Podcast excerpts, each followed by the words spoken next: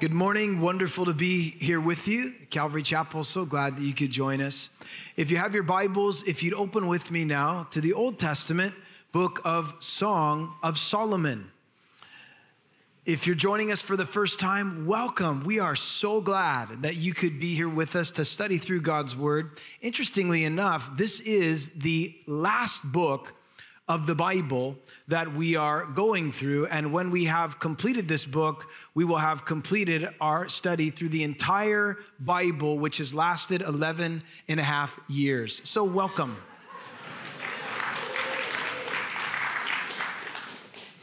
Thought we'd end with a good one. Song of Solomon, chapter 3, with a message entitled Looking for Love. Beginning in verse 1. By night on my bed, I sought the one I love. I sought him, but I did not find him. I will rise now, I said, and go about the city, in the streets, in the squares. I will seek the one I love. I sought him, but I did not find him. The watchmen who go about the city found me. I said, Have you seen the one I love? Scarcely had I passed by them when I found the one I love. I held him and would not let him go until I had brought him to the house of my mother, into the chamber of her who conceived me. I charge you, O daughters of Jerusalem, by the gazelles or by the does of the field, do not stir up nor awaken love until it pleases.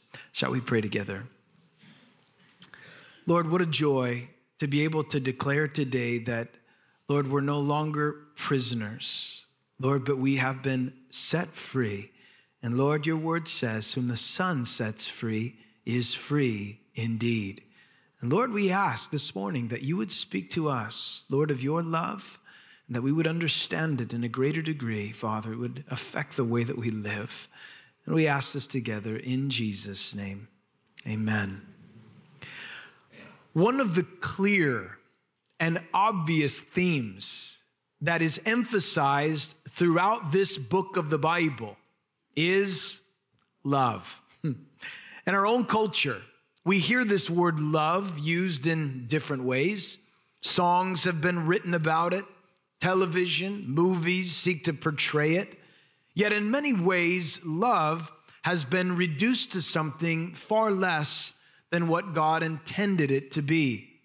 Sometimes it is a word that is easily said, but rarely understood. People often try to define love only in terms of romantic euphoria. However, the word love generally is used so carelessly that its meaning it can become diluted. The truth is love can often be used to describe other emotions or strong feelings that one may have. Using the word love can sometimes save you the trouble of having to figure out what you're actually feeling. I could say to you this morning, I love coffee. I could say to you, I love my dog. But I feel much differently about coffee and my dog than I do about my wife. And I think that she's thankful for that. But sometimes we just throw that word around. Time magazine, interesting, came out with an article that suggested it's time to change the meaning of the word love. The word is mostly used according to its first definition in the dictionary, which is an intense feeling of deep affection. In other words, Love is what one feels. And it's true, there are emotions involved, but love is more than that. Love is an act of the will, it's a decision that one makes.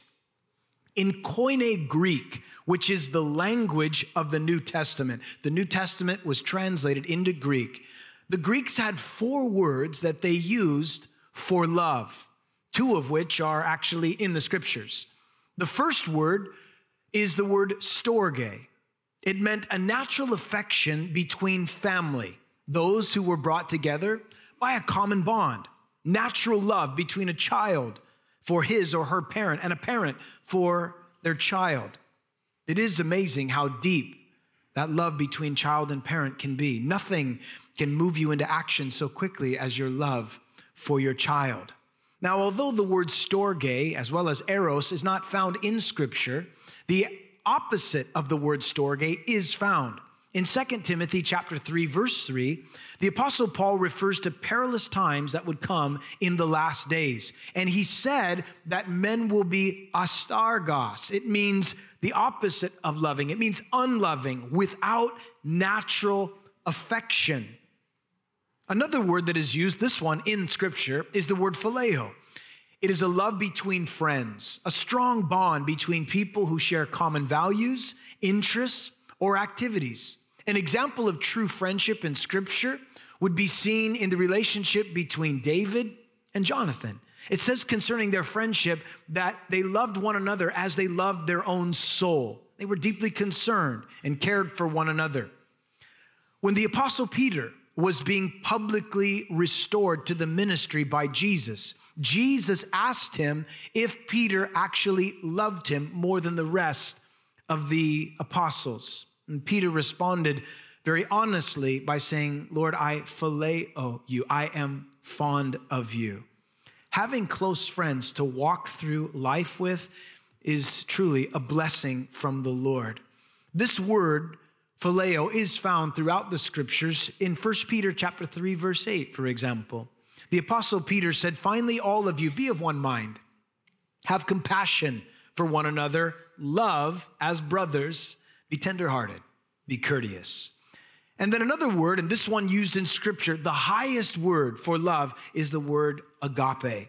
It's a love that serves regardless of the circumstances. Some would call it unconditional love. Often described as the greatest of loves, it doesn't refer so much or, or is rooted in attraction. It's not cold religious love, but it's truly altruistic, loving someone that you know may not love you in return. It's the love that God has for us and that we are compelled to have for Him, for ourselves, for one another. It's found throughout the New Testament. Jesus said in John chapter 14, verse 21, He who has my commandments and keeps them, it is he who loves me. And he who loves me will be loved by my Father, and I will love him and manifest myself to him. This is a choice that one makes. It's more than a feeling. This agape love may, may be found in romantic love, but it's not limited to or encompassed by it. It's a love that the Bible speaks of that far uh, more resonates with the love exemplified in the life of Jesus when he died, his death upon the cross. He died because he loved us. He was willing to sacrifice everything, even if those who he died for did not respond to him and reciprocate that love back to him. That's the kind of love we're talking about here this agape love. And if we as a people, as a culture, are really going to understand what love is, we have to begin with God. The Bible tells us in 1 John chapter 4 verse 8, God is love in his character, in his nature, who he is. It describes him. Most everyone wants to be loved, and most people want to love others in return. And yet, if we're truly going to love, it has to start with God's love. You remember Jesus was asked by one of the scribes in Mark chapter 12, What's the greatest commandment? And Jesus responded, and he said, First of all, the commandments is this Hear, O Israel, the Lord our God, the Lord is one. You shall love the Lord your God with all your heart, with all your soul, with all your mind, and with all your strength. This is the first commandment. And the second, like it, is this you shall love your neighbor as yourself. There is no other commandment greater than these. This is the greatest commandment to love God and then to love others. You could really sum up the 10 commandments, the two tablets love God and love others. That's what the Bible says. And I want you to understand something. This is not a suggestion from the Lord, it's actually a command. Jesus said in John chapter 15, verse 12, This is my commandment that you love one another. And listen to this as I have loved you. That's pretty powerful. John chapter 15, verse 12. This wasn't a suggestion. This was a command. Granted, there are some people that are easier to love than others. those that love you. It's far easier. But Jesus said, What is that in comparison to others? Even those in the world love those that love them. But it's really something when you love, knowing that perhaps you may not be loved in return. Here in our text this morning, the love between Solomon and the Shulamite woman had grown. Their love for one another had been declared. They are moving toward their wedding. And the closer they got to their wedding day, well, the more exciting things became. Do you remember that? Maybe you're in that place right now. It's exciting. Every, I mean, it's all it's what you think about. It, it can affect your eating. It can affect your memory. It can even affect your sleeping pattern. Such was the case with the Shulamite woman. As the third chapter opens, it opens with the recounting of a rough night's sleep in what appears to be the retelling of a bad dream. This is a dream that she had. It's being recorded for us. Look once again, would you? By night on my bed, I sought the one I love. I didn't find him. I will rise now, I said, and go about the city and the streets and the squares. I'll seek the one I love. I sought him, but I didn't find him. The watchmen who go about the city found me, and I said, Have you seen the one I love? Now, there are two ways that I want to look at this particular dream. And I'll, this is the first interpretation, and then I'll give you the second. We're not told the reason for the bad dream, but in reading the description, we come to find out there were some obvious concerns and fears on her mind. She was looking for the one that she loved. She didn't know where to find him, which tells us something. In that moment, she felt very alone. Being alone and being lonely are two different things. You can be alone without being lonely. At the same time, you can be lonely in a crowded room, even like this. Loneliness is a state of mind, an emotion that can be brought on feeling by feelings of separation from other human beings. The Hebrew word for loneliness, translated desolate in the Old Testament, means one alone, one who is solitary or forsaken. And there is no deeper sadness that comes over the mind than the idea that we are alone in this world, that we do not have a friend, that no one cares for us. When the Lord was creating the world, back in the book of Genesis, it is recorded. The things that He created, He declared they were good. This is good. That is good. This is very good. But at one point, He said, This is not good that man was alone.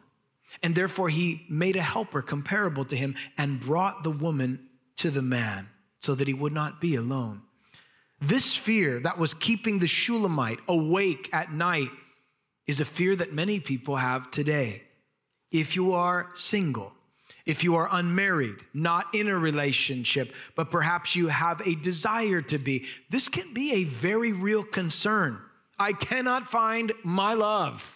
I've gone on the internet. I cannot find my love. I've asked people to set me up. That didn't go well. I cannot find my love. I'm searching, I'm looking, and I'm getting up in years. I'm a little concerned because all my other friends have been married and I've been in all their weddings and I'm sick of all these dresses. I'm going to burn them. I mean, it's just this discouraging thing that you go through and you get a little overwhelmed by it and you begin to be afraid.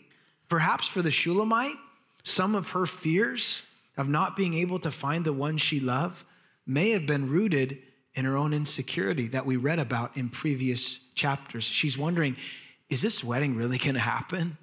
Could the king, does he really love me? Or am I just believing that he does? Is it really going to take place? She was worried. There are many in scripture who at times felt alone.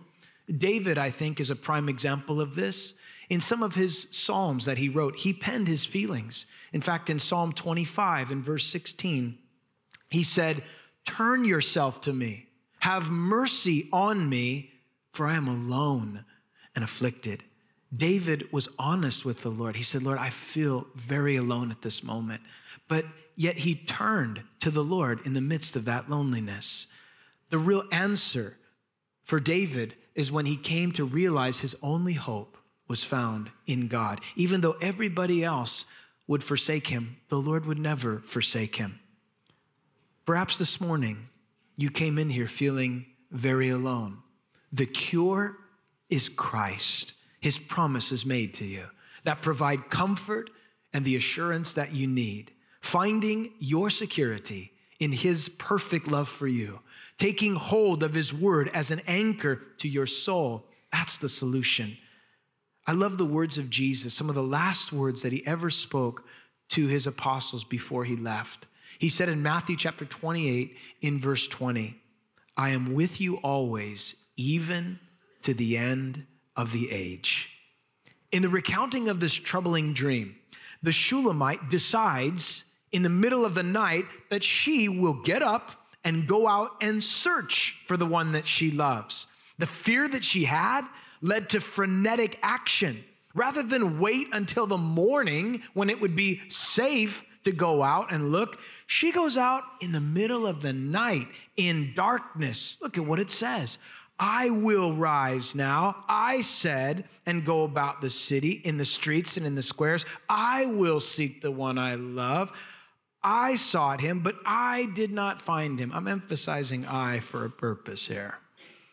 Granted, this was a dream that she's recounting, but I do believe there are some applications that can be made and worth mentioning. Notice how many times the word I is used.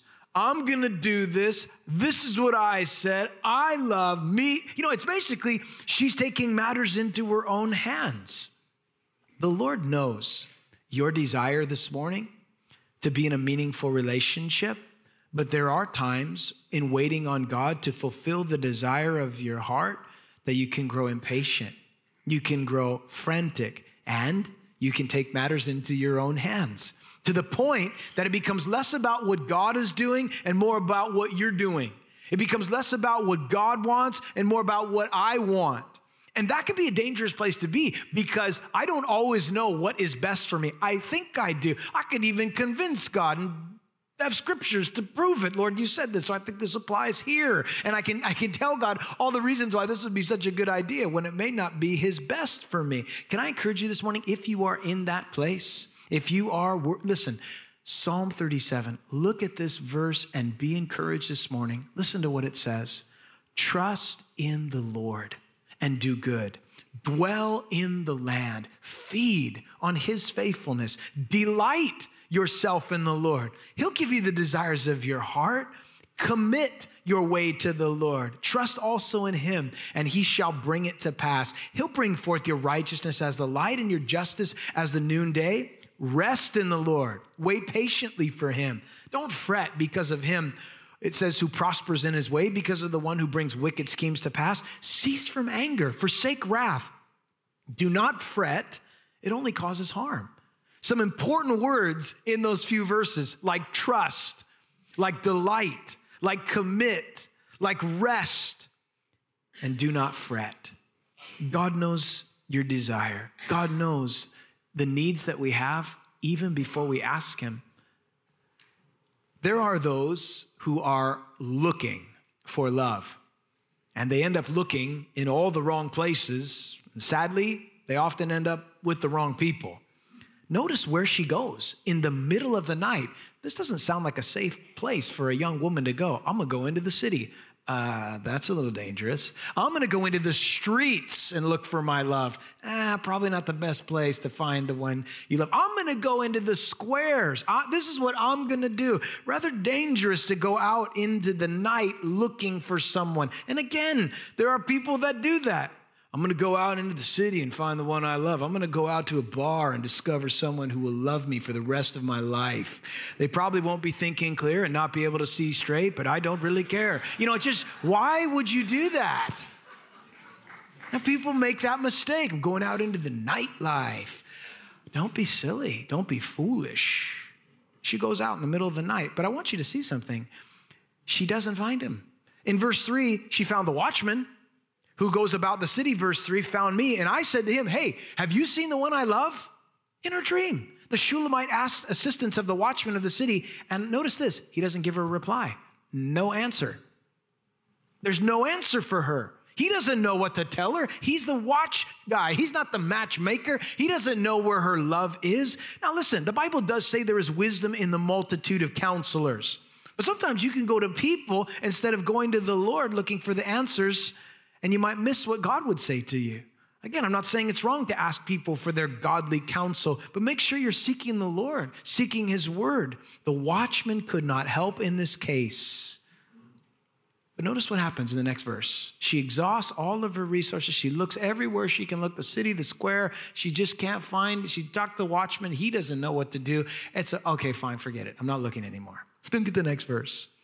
Scarcely had I passed by them when I found the one I love. I held him and I wouldn't let him go. When it says scarcely had I passed by them, I found them, it's almost as if she's on her way home. She's given up the search. I'm done trying to find my love. I'm just gonna go home. And guess what happens? Her love shows up. She was least expecting it. I just passed by. There he is. No way. I did not expect. You know, that's the amazing thing about the Lord. When we learn to be content where we are and where God has us in this season, isn't it wonderful how the Lord brings a surprise along when we're not out searching for it? God just has ways of providing.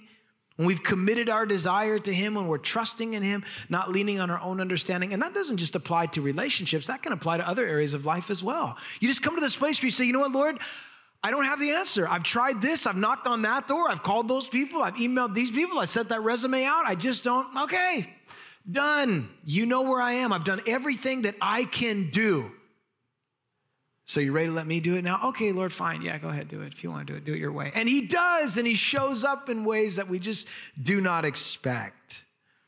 After she had been searching, finally, what a surprise that the one that she loved was right there. And she was so thankful. She took hold of him. Now, this is one way to look at this particular dream. And I like it. I think there's some good application. But I want to suggest maybe just another way that we could look at this particular dream and make application. And here it is. Remember that the Shulamite knew she was loved by the king.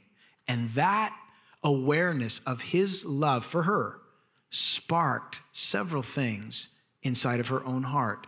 And when you and I know and experience the love that our King has for us, it sparks something within us as well, such as desire, a desire to seek Him. It says again in verse one By night I sought the one I love, I sought him, I didn't find him. Earlier in this book, the future groom had called her out. Remember, he said, Come with me. I want to show you some things. And it doesn't say that she went. He told her about it and encouraged her to come, but, but she didn't go on that particular occasion. But now she's here and she's thinking about him and thinking about his love. And you know what? She desires to seek him out. She wanted to be with him. She begins to pursue him. The, the awareness of his love sparked desire to seek him. Have you ever been in that place as a Christian? You're just aware of the fact that God loves you the way that He does. And what does it do? It sparks a desire, a desire to seek Him. Maybe for some of you, that's what happened. You were tired of the emptiness of this world. When the party was over, you're all alone and you sense the emptiness that, that none of those experiences could fill the void within your heart. And you heard the invitation of the king, perhaps from a pulpit like this or maybe from another friend who encouraged you to seek the Lord. And that desire, once you knew that He loved you, you I got I got to seek Him. I got to find this out for myself. You know, the Bible tells us in Jeremiah chapter 29, in verse 13 and 14, it says this You will seek me and find me when you search for me with all your heart. I will be found by you, says the Lord. The Lord is not hiding from you today. You can't find me. Nope, I'm not there. Ha! No, that's not the Lord. The Lord is saying, I'm here. I want to reveal myself to you. If you seek me, you will find me when you search for me with all your heart. Jesus encouraged us to seek. In the Sermon on the Mount, you remember in Matthew chapter 7, Jesus said, Ask and it will be given to you. Seek and you will find. Knock and the door will be open to you. For everyone who asks receives. He who seeks finds. And to him who knocks, the door will be open. That's an invitation for us to seek the Lord. And he promises that he'll reveal himself to us. I love Matthew chapter 6, verse 33, a personal life verse where the Lord declared, Seek first the kingdom of God and his righteousness, and all of these things will be added unto you. Friend, let me ask you are you aware of the Lord's love for you? And has that prompted you to seek him? And do you seek him? Not only did she have a desire to seek the king, but also there was a determination to seek the king. Nothing was going to stop her until she found her love. She would not rest until she had found him. She said, I will rise, notice the word now. She's not procrastinating. She's not putting off making it a priority to seek the king. I'll get around to it when I feel like it. No, this is something that was a priority to her. She is responding to his love. She's determined to find him. And I think there is an exhortation for us, even in this, not to put off seeking the Lord, to seek the one you love, and moreover, the one that loves you. Be determined about it. Fight off the urge to sleep in. Overcome the lethargy, the apathy. Seek Him in the Word. Seek Him in prayer. Seek Him through fellowship. And understand this there will always be obstacles. If you have a desire to seek the King, if you have a determination to seek Him out, to know Him better, just understand this you will always be opposed. There's a real devil. And the last thing that he wants you to do is to seek the king, to receive instructions on how to impact this wicked world of darkness. And so you're going to be opposed. She said, I sought him, but I didn't find him. She sets out to seek him, and initially she, she can't, she doesn't know where he is, but she's not gonna stop. There are obstacles standing in the way, but that's not gonna stop her. She doesn't even get a response from the watchman. I don't care. I'm going to keep going. Sometimes you, you face obstacles when you seek the Lord. It is amazing to me how that you can sit down to seek the Lord in prayer or seek the Lord through his word and immediately you remember all of the things that you could not normally remember in that moment. My pastor used to always say he would take a notebook when he sat down for time of devotion and prayer, and he would write down all the things that he could never normally remember in that moment because he remembered them. He'd set them down and continue.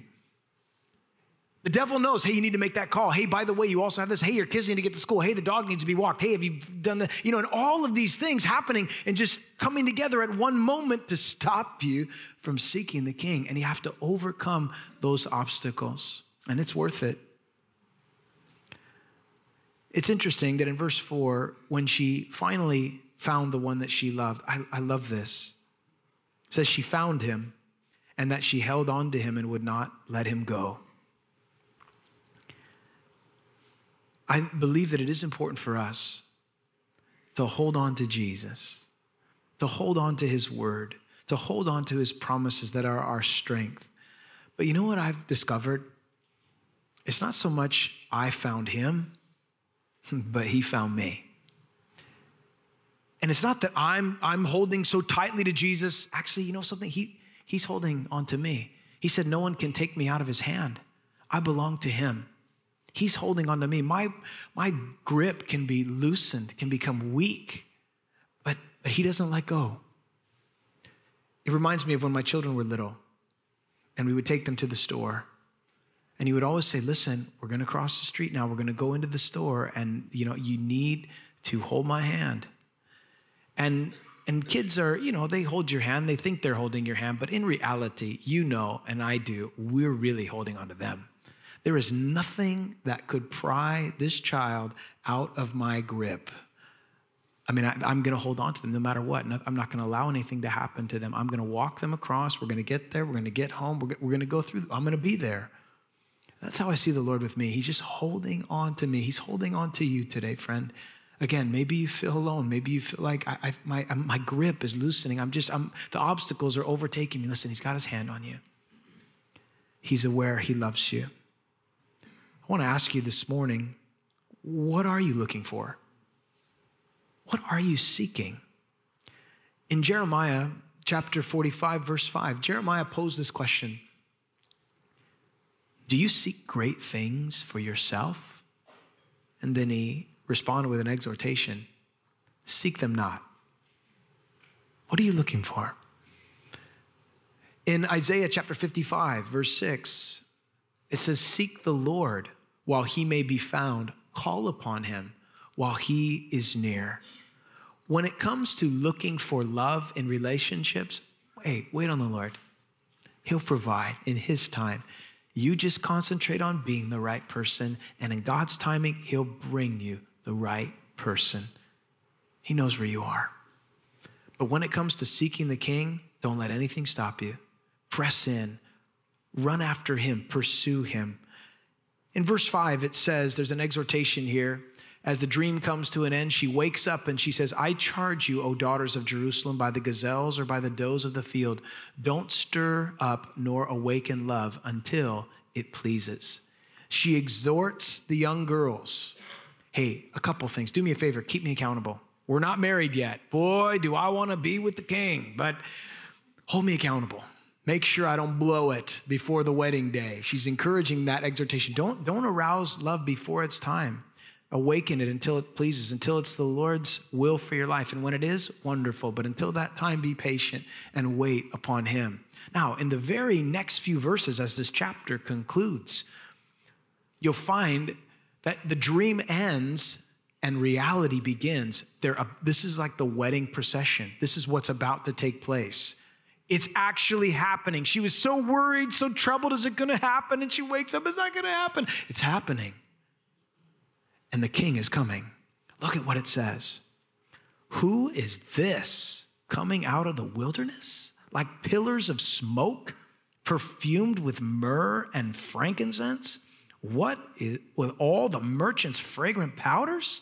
Behold, it is Solomon's couch with 60 valiant men around it, the valiant of Israel. They all hold swords, being experts in war. Every man has his sword on his thigh because of fear in the night. Of the wood of Lebanon, Solomon the king made himself a palanquin. He made its pillars of silver, its support of gold, its seat of purple, its interior paved with love by the daughters of Jerusalem. Go forth, daughters of Zion, and see King Solomon with the crown with which his mother crowned him on the day of his wedding, the day of the gladness of his heart. Here comes the groom. His scent precedes him. She's like, Do you smell that? I smell myrrh. I smell, I smell frankincense.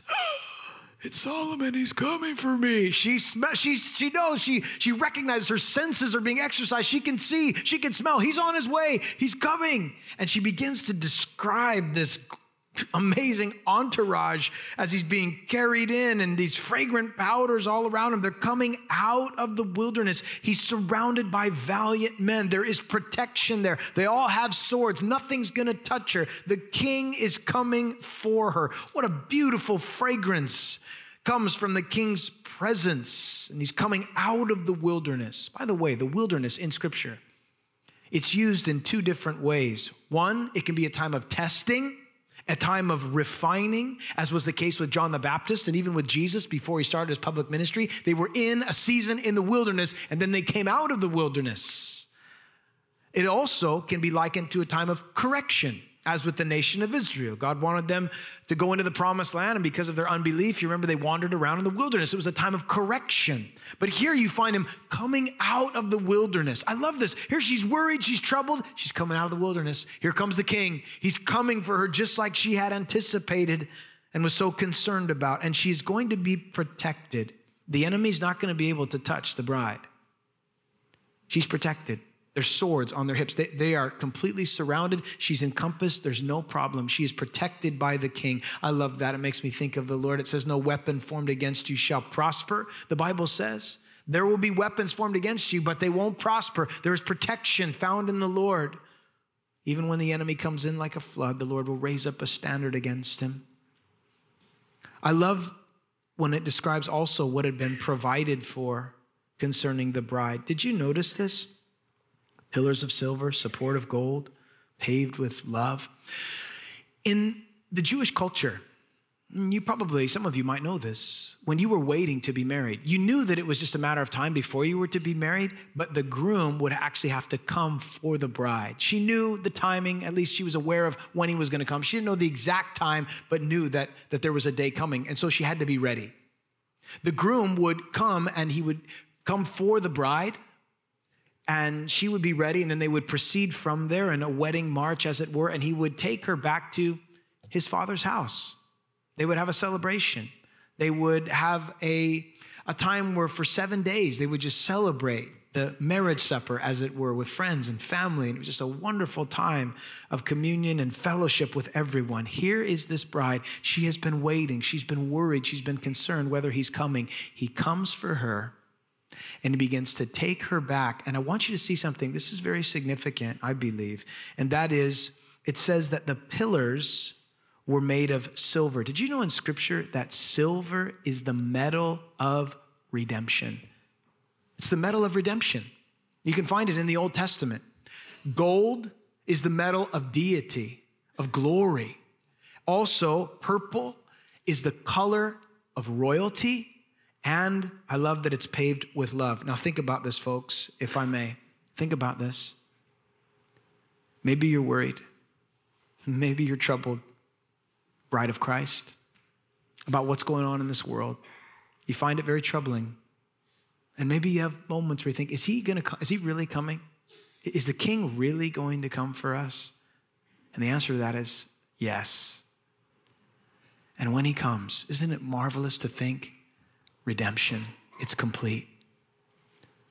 Power, glory, his deity, royalty. The Bible says that when we are taken with our king, that we're going to enjoy the marriage supper of the Lamb. And the Bible also says that He will make us kings and priests, and we shall reign with Him on the earth, royalty. And I guarantee you, that time, that season, eternity, it'll be paved with love. What a powerful picture this is. So you don't have to be worried. We don't have to be troubled. The king is coming. We see the signs. We're aware of the fact that these things are, are taking place all around us. And it's just a matter of time before our redemption, as it were, is complete, till we see his power and glory and we rule and reign with Christ for all of eternity. Jesus said, I'm going away. And I'm going to prepare a place for you. And when I come again, I'll receive you unto myself that where I am, you may be also. It's just a matter of time. He is coming. May God help us to be looking, expecting the return of the King of Kings. Look for love, look for the Lord, and you'll find everything that you need. Will you pray with me?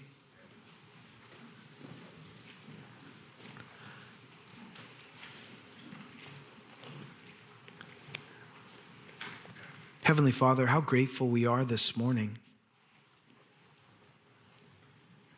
for that unfailing love. Lord, it goes beyond our ability to comprehend. Lord, you're so good. Hmm. Lord, I pray today specifically for those that perhaps feel alone. Lord, it's a feeling that many of us have experienced from time to time. Lord, we live in this world and something that can come upon us, Lord, sometimes unexpectedly. But Lord, I want to pray today that you would remind those in that place that they are loved, Lord, and supported and cared for.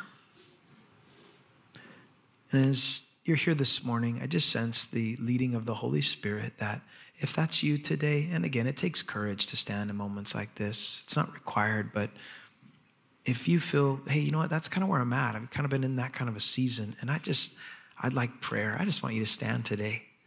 I just want you to stand. I want you to know that you're not good for you. Anybody else today, just go ahead. It takes courage. God loves you so much. Just stand. Say, man, I, been sensing the enemy's been hitting me hard with that feeling like I'm all alone. Just, just stand. I want you to know you're not. Anybody else this morning? Maybe you're in the fellowship hall, you can stand too. God bless you, bro. Anybody else this morning? Anybody else? Maybe you're in the courtyard, you can stand too. There'll be people there. Anybody else this morning? I want to pray for you. Folks, those of you who are near, those who are standing, would you just lay your hands on them? Just lay your hands on them. Just get up, stand up eh, around them. If you see somebody standing around you, yeah, lay hands on them. We're going to pray for them. There's a gal right over here on my side, right here, some of you. Some folks right over here on this side. If you're in the, if you're in the fellowship hall, I encourage you to stand up. People will pray for you. And we want to pray with you. And, and we're telling you today, as your family in, in the Lord, you're not alone. We're here with you. We're standing alongside of you. And more than that, the Lord loves you. He's with you. Father, in the name of Jesus, Lord, you said you would never leave us nor forsake us. Lord, I pray those that stood today, Lord, you know what's really going on inside their heart and what's really happening in their situation. And I pray right now that your Holy Spirit would minister to those needs personally. Lord, that they would know that they are loved. I pray, Lord, even in this moment, that you would just pour out your love on them. Lord, it'd be so overwhelming. They would just know, Lord, how you feel about them. Lord, from the promises of your word, overcome those emotions or those, those that internal battle that the enemy brings. Lord, for those widows who are among us, Lord, who sometimes can feel alone, those um, who have gone through broken relationships, Lord, broken marriages, children who've been abandoned, Lord, and so forth. God, we just pray you minister to them. Lord, you look for the lonely and you love them and minister to their needs. Lord, thank you for that. We love you in Jesus' name. Amen. Will you stand with us today?